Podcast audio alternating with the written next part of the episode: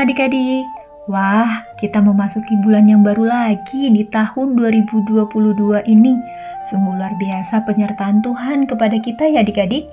Kiranya kita juga semuanya sehat-sehat dan sukacita apa pun keadaan kita. Adik-adik, saatnya kita mau mendengarkan firman Tuhan yang akan terus menuntun kita untuk bertumbuh, berakar, dan berbuah dalam Kristus. Kita siapkan hati kita, mari kita berdoa. Bapak yang baik, Bapak yang penuh kasih, kami mengucap syukur atas penyertaan-Mu hari lepas hari.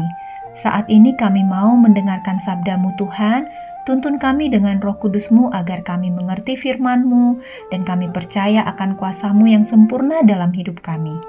Terima kasih Tuhan, dalam nama Tuhan Yesus kami berdoa. Amin.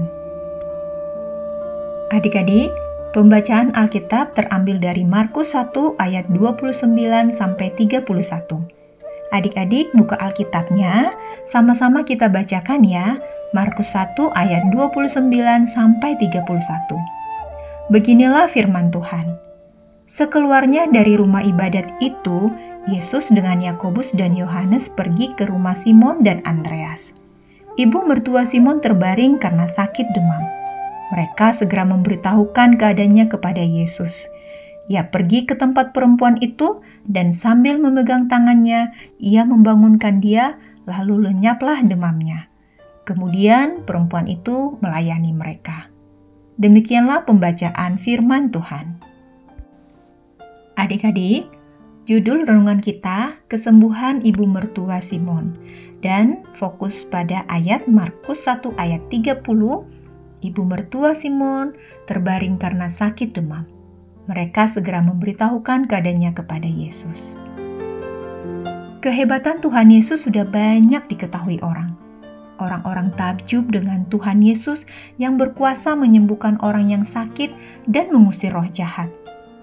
Bukan hanya itu, pengajaran Yesus juga penuh dengan kuasa yang membuat orang banyak semakin banyak menerima Tuhan Yesus dan percaya kepada Tuhan Yesus. Berita tentang kuasa Yesus yang luar biasa itu sangat cepat tersiar. Suatu ketika, ibu mertua Simon Petrus terbaring karena sakit demam. Orang-orang segera memberitahukan kepada Yesus tentang keadaan ibu mertua Simon Petrus. Yesus pergi menemui ibu mertua Simon Petrus dan ia menyembuhkan ibu tersebut. Demamnya hilang seketika itu juga. Wah, luar biasa ya kuasa Tuhan Yesus. Hanya dengan memegang tangan dan membangunkan perempuan itu, demamnya bisa lenyap seketika itu juga. Hebat ya kuasa Tuhan Yesus. Apakah ada manusia yang bisa berbuat demikian?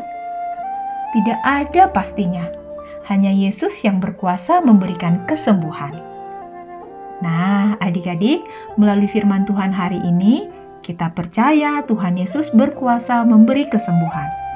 Saat ini banyak juga ya adik-adik yang mengalami sakit akibat terpapar virus COVID-19.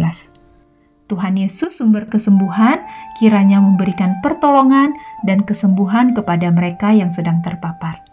Tuhan Yesus memberikan yang terbaik seturut kehendak Tuhan dan sesuai waktunya Tuhan. Yuk adik-adik, kita katakan dengan sungguh-sungguh, aku percaya Tuhan Yesus menyembuhkan segala penyakit. Sekali lagi ya, aku percaya Tuhan Yesus menyembuhkan segala penyakit. Mari kita berdoa. Bapa di surga, kami percaya Engkau adalah Tuhan yang berkuasa menyembuhkan orang sakit. Kami berdoa bagi mereka yang saat ini sedang sakit, kiranya kuasa Tuhan turun atas mereka dan memberikan kesembuhan bagi mereka. Kami percaya Tuhan berkuasa memberikan yang terbaik seturut kehendak Tuhan dan sesuai waktu Tuhan. Terima kasih ya Tuhan Yesus, di dalam nama Tuhan Yesus kami berdoa, kami mengucap syukur. Amin. Demikian firman Tuhan hari ini, sampai bertemu besok. Tuhan Yesus memberkati. Bye bye.